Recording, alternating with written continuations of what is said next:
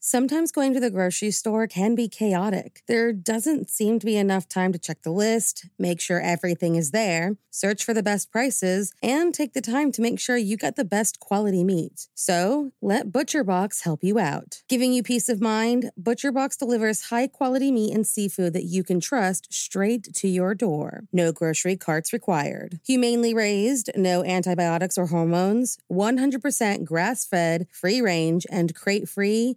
What more can you ask for? What about free shipping, customized box plans, exclusive member deals, recipe inspirations, tips, and tricks? You really can't go wrong with ButcherBox. Sign up at butcherbox.com slash morningcup and get our special deal. ButcherBox is offering our listeners a free for a year offer plus an additional $20 off. Choose salmon, chicken breasts, or steak tips free in every order for a year. Sign up today at butcherbox.com slash morningcup and use code morningcup to choose your free for a year offer plus get $20 off your first order. Say goodbye to your credit card rewards. Greedy corporate mega stores, led by Walmart and Target, are pushing for a law in Congress to take away your hard earned cash back and travel points to line their pockets. The Durbin Marshall credit card bill would enact harmful credit card routing mandates that would end credit card rewards as we know it. If you love your credit card rewards, tell your lawmakers hands off my rewards. Tell them to oppose the Durbin Marshall credit card bill.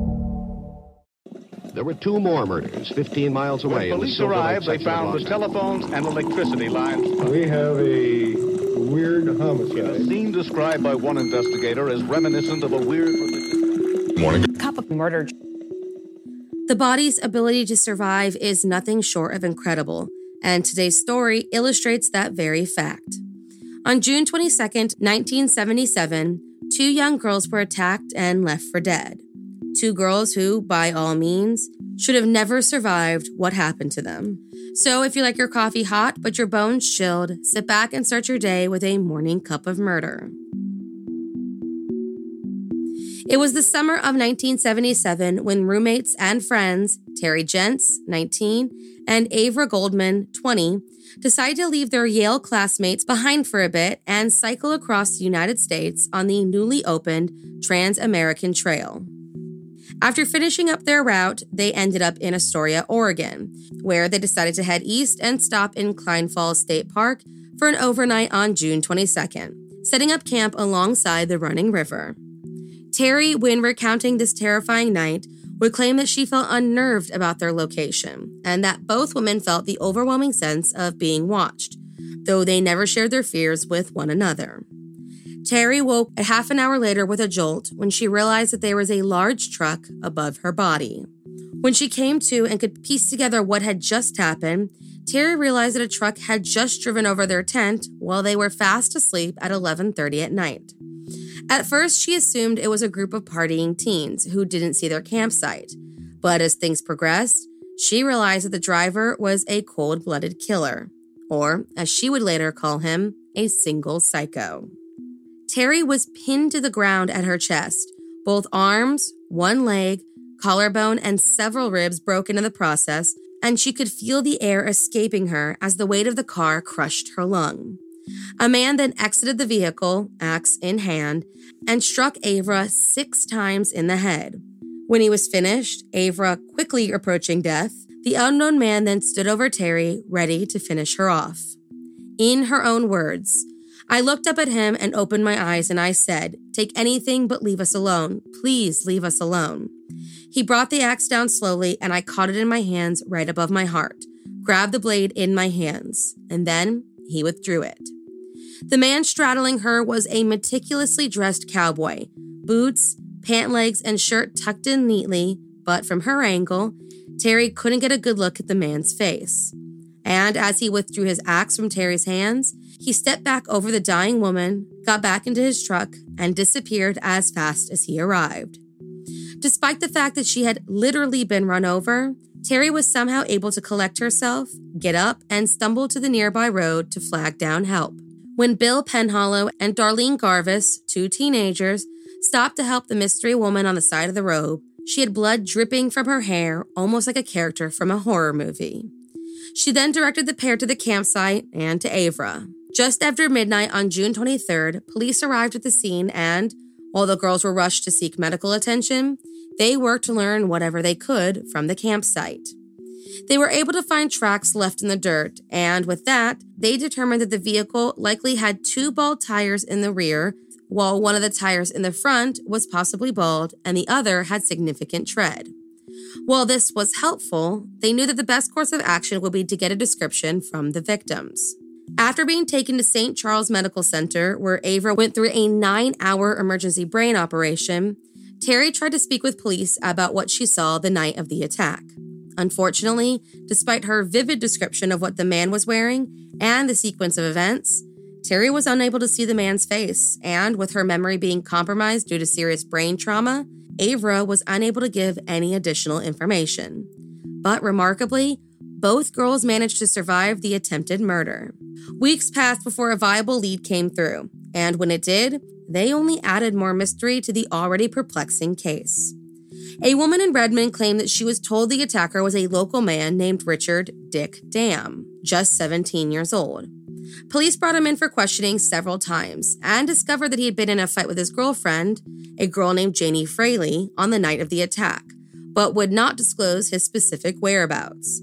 And when Janie Fraley was asked about where her boyfriend was, she claimed that the fight never happened, though the pair were known for their domestic issues. While he seemed like a viable suspect, right build, record of violence, and a truck similar to the one driven by the attacker, there was no direct evidence against Dick Dam. In fact, when the tires of his truck were looked at, they didn't match the imprints left at the campsite, so he was never arrested. Then there was another suspect, a man named Richard Wayne Bud Godwin, who was imprisoned after the attacks for the murder of a five year old child whose skull he used as a candle holder. According to the investigation, on the night of Terry and Avra's attack, a relative of Richard's, one with whom he was having a sexual relationship with, was staying at Cline Falls Park. While police considered him a suspect, Terry said that he did not resemble the physique of the man who attacked her. So, years passed, and as the girls grew up and recovered from the attack, Terry losing all memory of the incident, the case grew colder. Terry became plagued with phobias, her life forever affected by what happened to her when she was a teenager. But as days became weeks, became months, became 15 years, Terry decided she needed to take control of her past and picked up the trail for herself. She bravely returned to Redmond with a video camera and a notepad meticulously combing through every inch of the long destroyed crime scene, as well as police reports from her attack. Unfortunately, one of the first things she learned was that, due to the statute of limitations, even if she found the Axeman, he could never be brought to justice. But she was angry enough that she decided to press on regardless. And when she did, she found out she and Avra weren't the only two victims of this dangerous man. As it turned out, Less than 24 hours after the Cline Falls axe attack, a high school boy attacked a girl with his bare hands, a girl named Janie Fraley. Not only had Dick Dam assaulted his girlfriend on the night of the attack, but over the course of the last 30 years, he had compiled a long list of convictions for things like carrying a dangerous weapon, violating a restraining order, and driving under the influence. According to Janie, he was like Dr. Jekyll and Mr. Hyde. He showed up at a park drunk that night, hit her, kicked her, spit on her, and told her, I'm going to kill you, bitch, after she managed to get away and jump into a nearby pond. Her family tried to press charges, but were told that, because they were both minors, to just leave it be. But she never forgot what happened, and never forgot how, just after the night of the attack, Dick changed out the tires on his truck and that the toolbox that was usually inside was strangely missing. A toolbox that always had a hatchet inside. She also never forgot how, after realizing that her boyfriend and the Cline Falls attacker may have been one and the same, she went to the scene of the crime to see the tire tracks. They were a match for the ones that Dick removed. Unfortunately, her certainty wasn't enough to call police, at least not back then. After reopening the case in 1995, they gave Dick Dam a polygraph test, which came back inconclusive and had to take a second. This time, the results came back as deceptive. though the validity of these results would later be called into question when it was discovered that he was under the influence of methamphetamine at the time. Unfortunately, like back in 1977, without physical evidence, there was very little they could do, especially since the statute of limitations had run out. So, though many know Richard Dam is the killer, he walked away scot free. In 2006, Terry Jentz published a book recounting the attack called Strange Piece of Paradise, showing her strength and resilience despite almost losing her life all those years ago. After living a life of fear, the book and the investigation helped her to reclaim both her and Avra's story. Thank you for joining me in my morning cup of murder. Please join me again tomorrow to what terrible thing happened on June 23rd. Don't forget to rate and subscribe and let me know how you like it.